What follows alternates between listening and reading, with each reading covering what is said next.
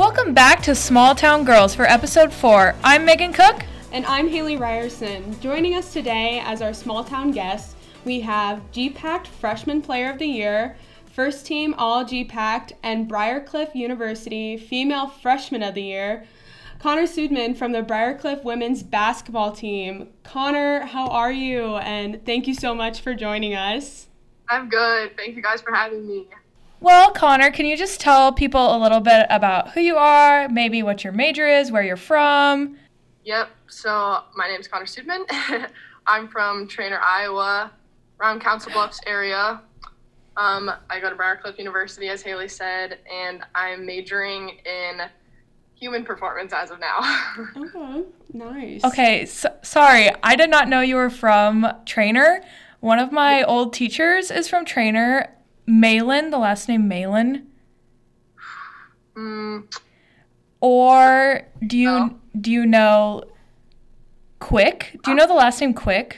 yeah. Okay. Yep. One of um them teaches now at where I'm from in Verdigre.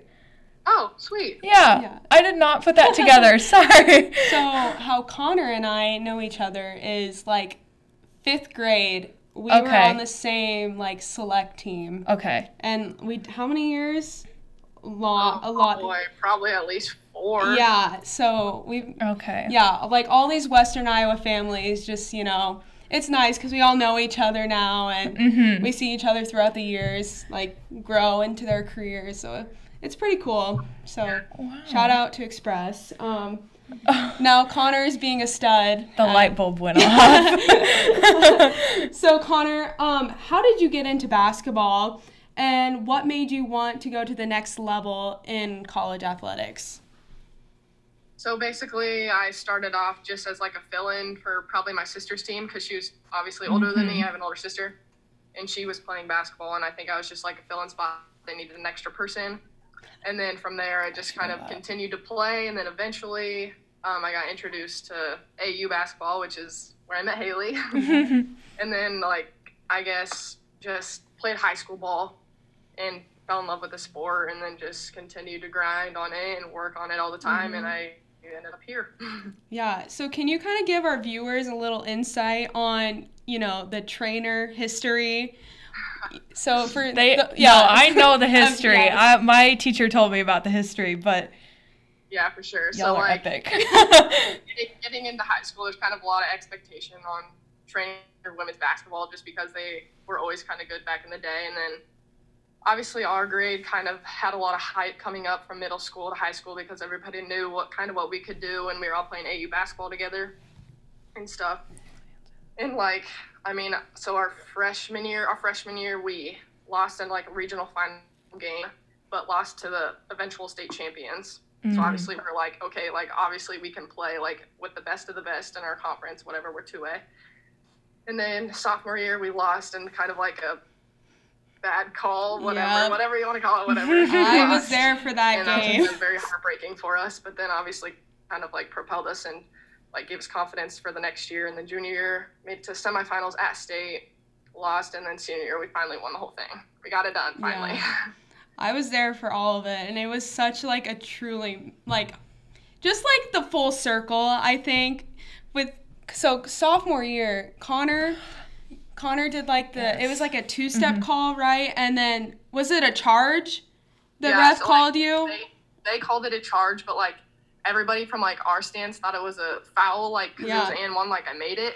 oh yeah. But then the ref called it a charge, and like nobody really saw that. But then obviously they all like the other team saw that it was a charge, so and they started freaking out, like and nobody knew what was going on at all. So it was kind of just like heck, really super hectic. Yeah, But then we ended up losing by like three, I think, yeah. Oh yeah. finals. Had many of games like that where you think it's the ref's fault and sometimes it is the ref's Megan, fault. I'm I've- not kidding you though. This was like all over Oh yeah. social media Iowa. Connor was like the hot topic. famous. But, Iowa like, famous. No, I'm not kidding you. And everyone was like putting their opinions in for what that call was and whether or not like, Treynor what should have won. For Oh. real. Be on Twitter for a while. so you mentioned that you kind of started at a young age. Did you ever feel pressured when you were at a young age to like oh, that's not girly to play sports or, you know, not feminine or anything like that. Did you ever feel any pressure to not participate?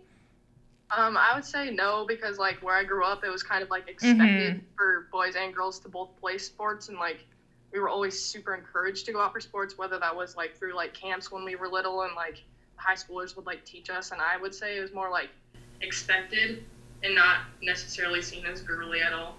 Yeah, I think all both of us can probably agree with that. That like small towns, you play sports. Yep, you do it all. Mm-hmm.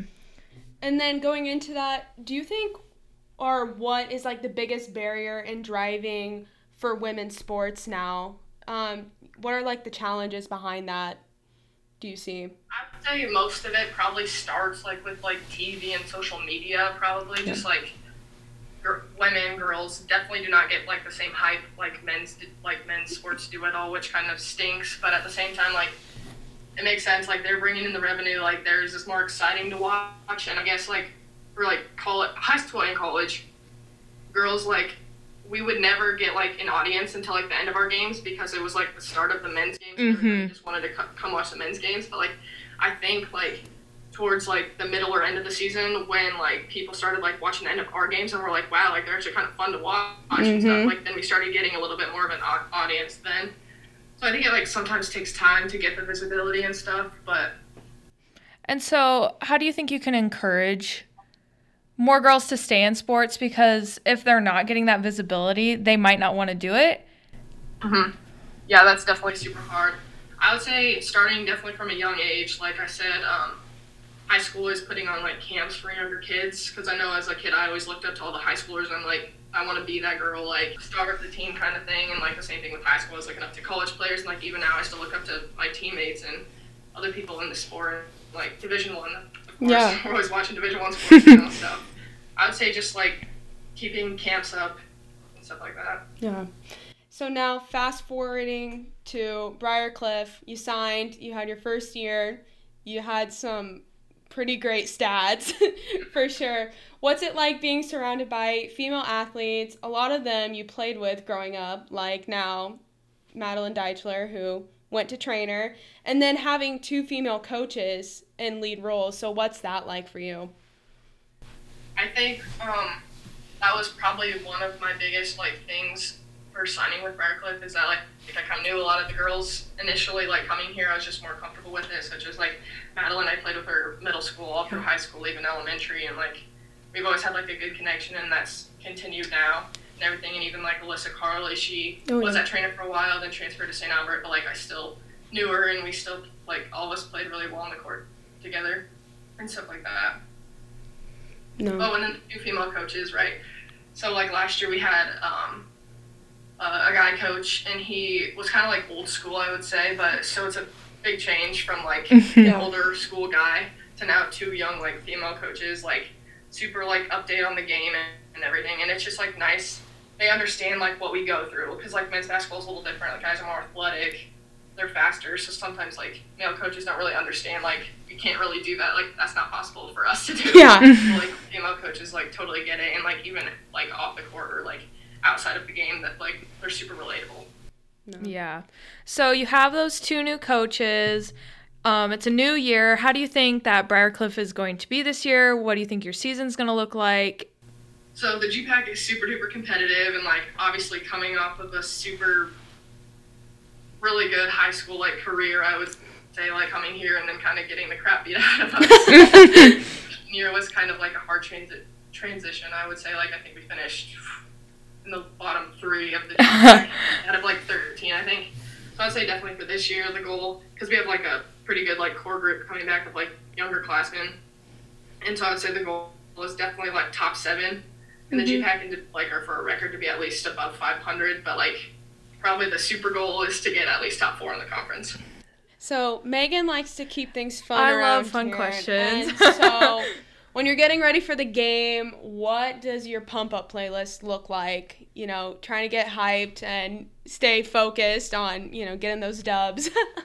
it's probably not normal, but I honestly don't really have a pump up playlist. and like my teammates never let me go on aux because I'm all over the place with songs. Same. Like, Relatable. dancing in the back, like trying to sing the songs and whatever. But um, like right now, honestly, like Mood, it's called Mood by 24 something. It's like one of my favorite songs right now, and it's just I don't even like know all the words. It's just so like I just can dance to it, and it just hypes me up. That's awesome. I feel that. I feel that. I uh, I like to ask people this because I like to know what people are obsessed with, so and I can also become obsessed with them. So, what are you obsessed with? Okay, well, I don't know if it's weird. I'm sure you, you guys might be too, but like TikTok. is Oh, yeah. honestly a big thing right Are you are you on it a lot? I don't do TikToks. I don't really do them. I just love to watch and like. There's honestly kind of a lot of cool things on there. I'm like, oh, I Oh, should try yeah. it, if it's just like a recipe or something. Like, Yeah. looks good. I love the and, D. like Crocs is another thing that like has for some reason become a super big thing for us here again. I wanted to get into Crocs, but my mom would never let me get them. And I was like, Mom, just let me get on this Croc trend. I love, I love the Crocs. They're so comfy though. Yes. You can just slip them on. So though, does Briarcliff women's basketball have a TikTok account?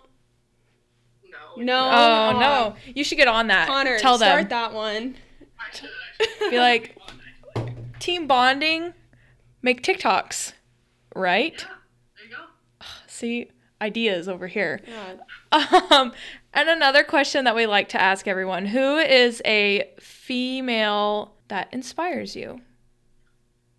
So I um I think I'm inspired by my older sister. She is how old is she? She's 22 now, I think. So two years older than I am, and like she was super athletic, played sports all through high school. So obviously, like I was kind of expected to match Mhm. her, or and of course I'm competitive, so I want to be better than her always and stuff. And like she's in a super like successful career right now, and she's super happy and has a boyfriend and Yeah. all the good stuff. So obviously, I want to I like look up to her, and she inspires me to do my best. Really, So one on one, who's gonna win for basketball, Connor or Taylor? I gotta pick myself. she can't not pick herself. Yeah. Hey, but Taylor did have a good volleyball career at Simpson, though. Yeah. She's, she could beat me in volleyball and soccer probably. And- yeah, so I forgot. there you go. All right, Connor, thank you so much for joining us today. We really appreciate it and your time. You know, for college students, trying Yeah. to find a time. We're very packed. Sure. yes, yes. So thank you so much. Yeah, thanks for having me. guys. yeah, and we want to wish you good luck on your season. Everyone, go check out our social media. That's at Small Town Girls with No I. Like, subscribe, and we'll see you next Friday. I'm Megan Cook. And I'm Haley Ryerson, and this has been Small Town Girls.